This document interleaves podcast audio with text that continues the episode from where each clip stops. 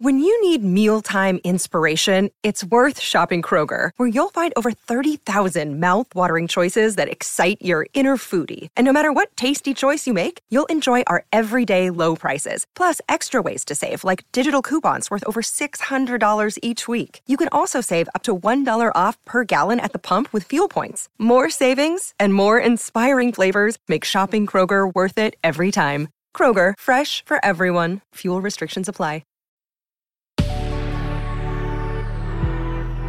Good Risings, I'm Liz Earnshaw, and this is Hash It Out. Yesterday, I introduced a question that came my way about abandonment issues, and there were several parts to the question. The first part are, what are some signs of abandonment issues, and what is it that abandonment issues are? And I talked about that yesterday. Today, we're going to dive into the second part, which is how would a mental health provider determine if someone is struggling with abandonment issues? How are they diagnosed?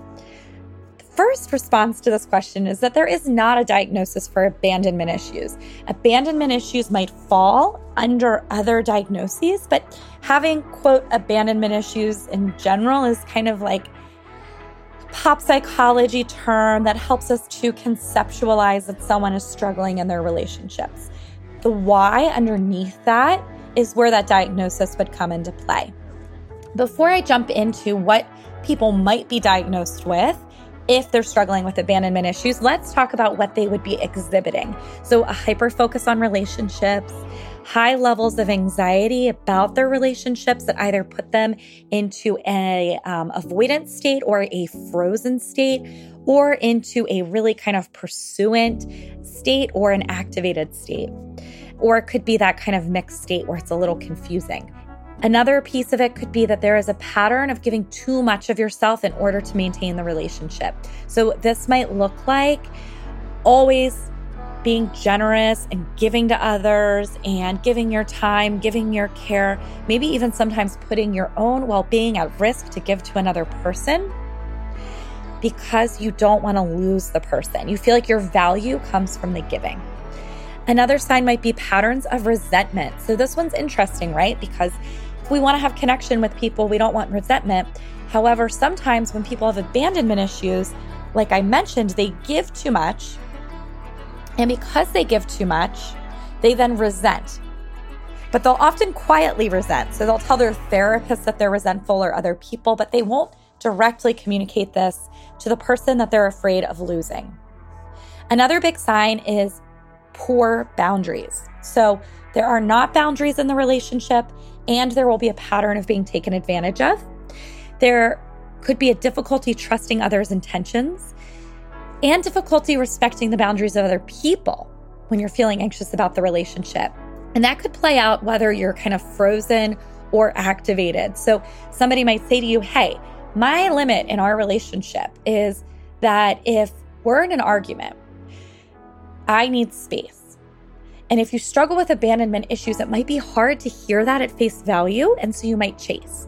Or somebody might say, hey, I totally get if you personally need space. I understand that.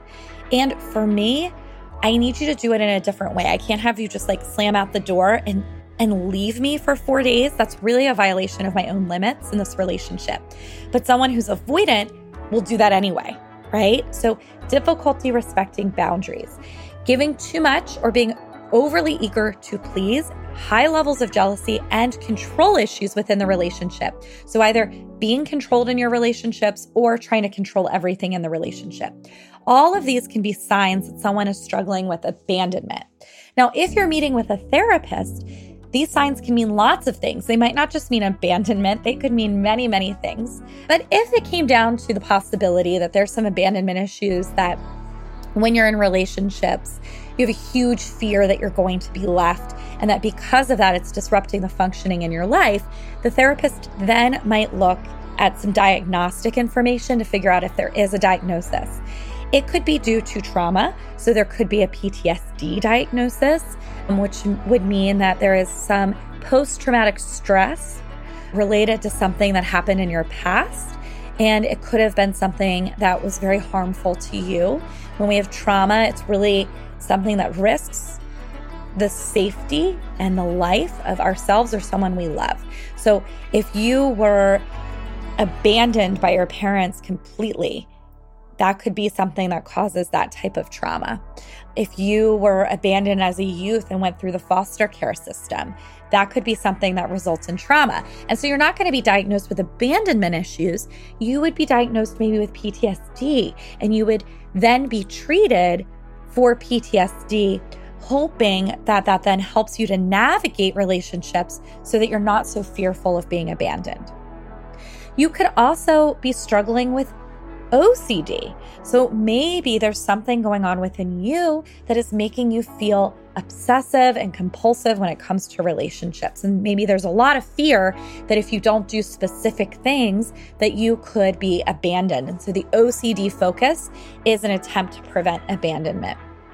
So there's a lot of things that could be going on. At other times, there might not be a diagnosis. It might be that you are a human being that is struggling. Perhaps you had a really bad relationship and the person lied to you a lot, and now you're just trying to process that. And during that time of trying to process it, you're having a period of adjustment where you're feeling fearful that you'll be abandoned.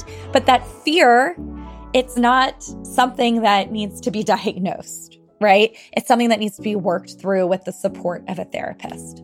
The next question was, if there is a diagnosis, what treatments or coping methods are available? And I'm going to talk more about the coping methods that are available tomorrow, so make sure you tune in.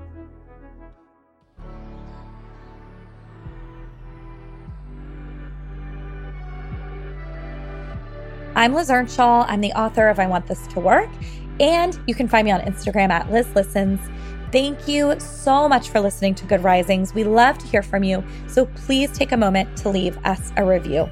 Until next time, love on your loved ones, and when that gets hard, tune in to me to learn how to hash it out.